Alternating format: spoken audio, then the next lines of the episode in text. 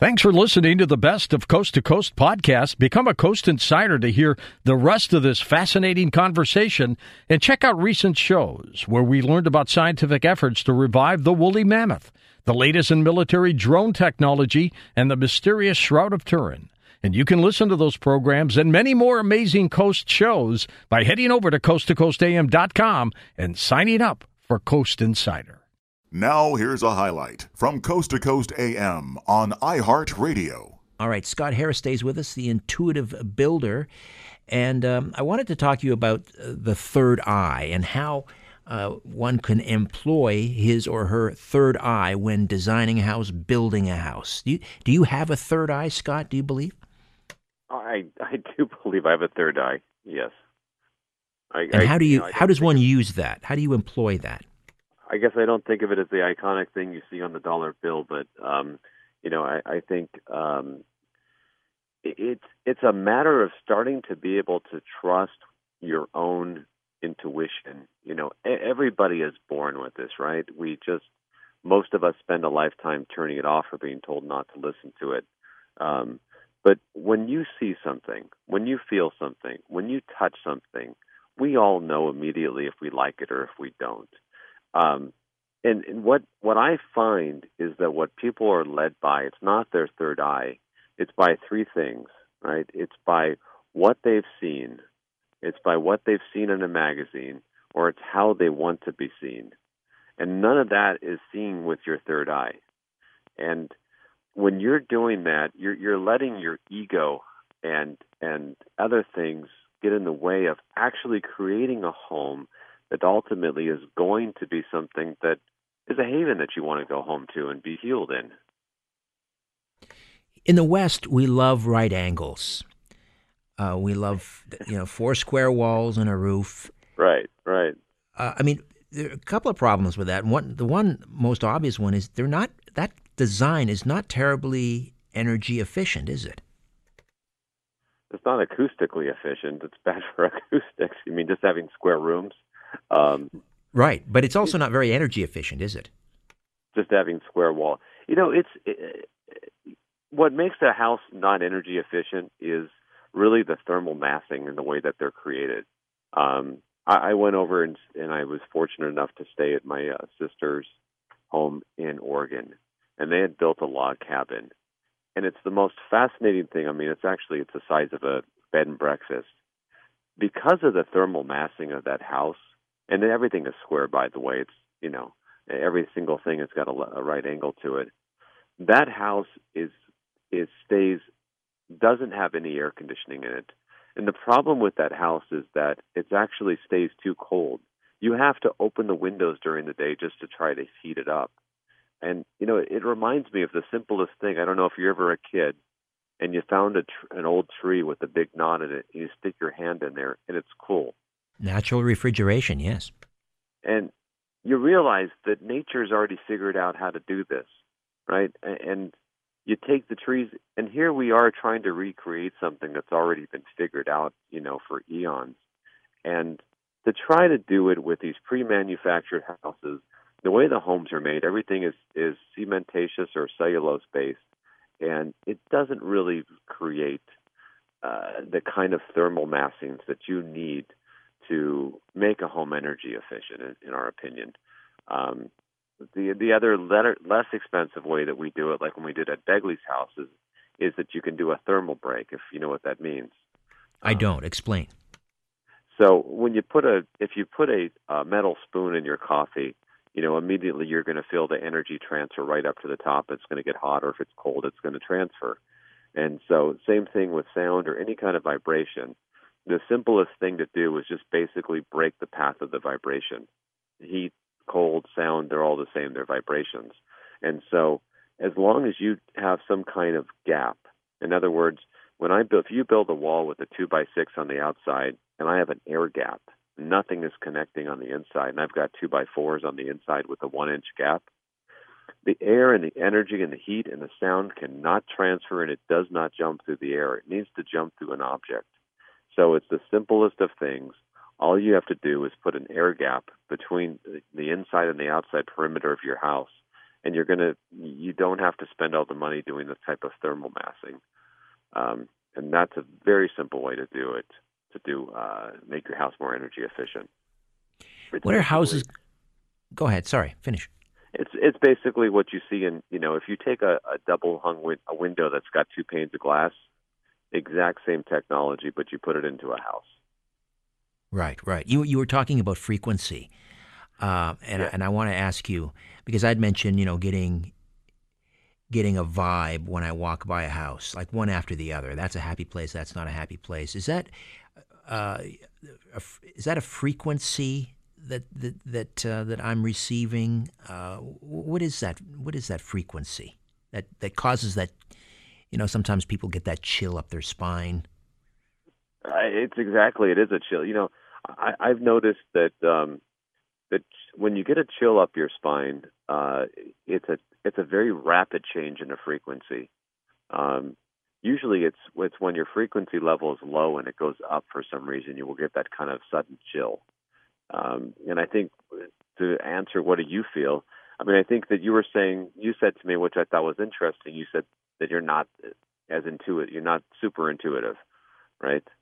But I think all of us are intuitive to a, a much greater level than we believe we are. And it's a matter of just starting to listen to that. It's a matter, I mean, here's one thing that somebody taught me that made me more intuitive than anything I've ever I've ever learned, which was never whenever you start to believe or hear something, never say the word that was strange, that was odd. Start to recognize that when you hear something or as you said, you walk by that house and you recognize that you got a chill and you recognize something made you feel a certain way. Instead of saying that's odd, you actually acknowledge that and say, what is it specifically about that house that made me feel this way? And you track and monitor it. Walk to the next house. What is it now that I'm feeling?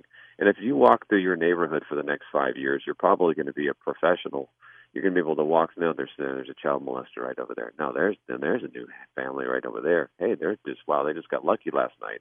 Um, so, I don't know if I want to know all of that.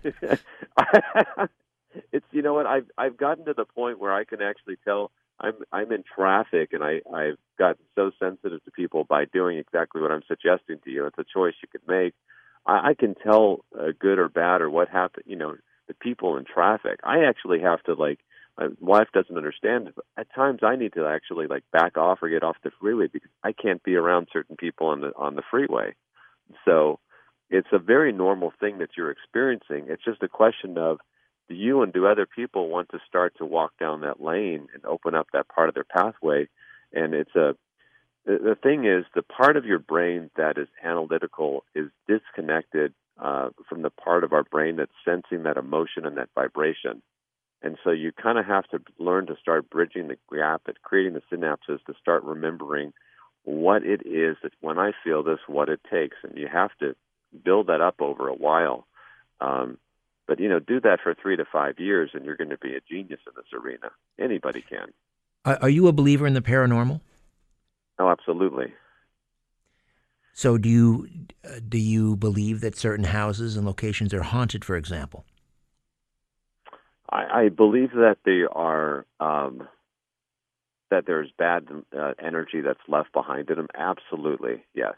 Um, you know, I, I I'm not sure if I'm a hundred percent believer in, in that the, the that the spirit is a conscious spirit that's still left behind, but I I mean, I, I can tell you that when I moved into my house, I could feel so strongly in one corner.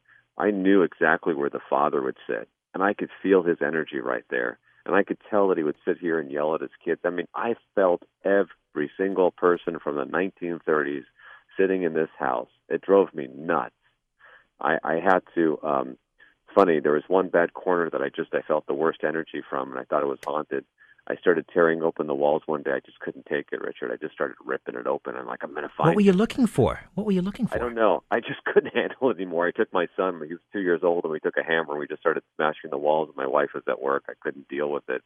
Um, you know what I found? I have a picture. I can send it to you if you don't believe me. But I found a carnation milk canister in there um, from like the 40s. And it, It may have been worth something. Somebody, Carnation, condi- like the condensed milk. No, it was like milk in a in a can in a in a carton or something, and okay. it actually had rotted. So the original builder, when they built our house, they put some milk in, left it inside the wall cavity, and then closed it up with the plaster. So basically, you know, the new occupants are going to smell some rotting milk for who knows how many years. Right, right. Oh dear. You know, funny trick, right? And so when I when you say is a house haunted, you know, I don't know what what. I guess I don't have enough personal experience. Um, I, I do believe in uh, the the fact that there's those energy transfers are there. I mean, I, I can go back and I, I usually have this ability where I can talk to somebody and I can connect and I can go back generations in their family and see everything and talk to everybody and I can hear every single kind of crazy thing and usually talking to somebody about eight minutes they're in tears um, as they start to bring things out in their life. So I do believe in that. I guess I just my question is is there really a consciousness or is it just an energy that's left behind? Regardless of what it is, it can be removed from a house. Um, and I, I feel them in homes. I usually don't tell people if they're there. I can feel where they are, and I just, you know, I play the dumb contractor role every day. I don't know. I'm just the dumb contractor. Um, but somehow we're very successful because people like the homes and the products that we build because I find out where they are and I take them out and I just don't bring it up to them. Are, are, do you do you believe that there are certain building materials that, that perhaps may be more responsible or more conducive to, let's say, recording some of the the the energy from previous occupants, if you want to call them ghosts, if we want to call it, I, I think it was Rosemary Ellen Guiley who, who termed uh, or coined the term spiritual dirty laundry, or even just like sort of envelopes. You know, it doesn't they don't have consciousness, but it's just a that that house for whatever reason becomes a repository, or it records that energy. Are, are certain building materials perhaps more conducive to that? I, I don't know if it's the you know I haven't noticed building. I personally um, being someone very sensitive, you know, from being someone who's been to the Playboy Mansion to that's been to where it's built with, uh, you know, the thickest concrete and, and steel walls you've ever seen, to other walls where they're hollow and built. I haven't noticed a difference in that. Um, I'll tell you one of the biggest things that seems to make a difference in the energy in a home has to be with natural light. I, sure, sure. I mean, it's it's amazing. No matter what kind of home is or how bad the energy is, you let in natural light into a home, and and I'm not I'm not talking about even opening a window. I'm talking about something as simple as opening up a wall and I'm tearing off the shear wall, and all of a sudden the house floods with light, and it's just like, you know, if you could put a recording, you think angels are singing. And I I just experiment. I walk with the client. I said, hey, how's this feel? What do you think? Um, and they walk through, and you could tell they go, it feels so much better. You know, one of the homes that we're doing right now is Patrick Swayze's old home. Um, oh, and right. You know, I walked through there. One of my clients bought it, and I just walked through there, and I literally wanted to vomit. I just it felt horrible. You know, but you can't tell them that. You can't explain that to them. They just you just smile and say, "Hey, we're going to make this a better. I, I have no doubt I'm going to make it a better home for you." And so as we started to tear off tear off some of the siding and tear off and open up some of the house and let the light in there, it was amazing. You know, the clients, the look on their face. They said, "I don't know what changed. Something happened." I said, "You feel it, right?" If something was here. I said, "It was here, right? It's gone."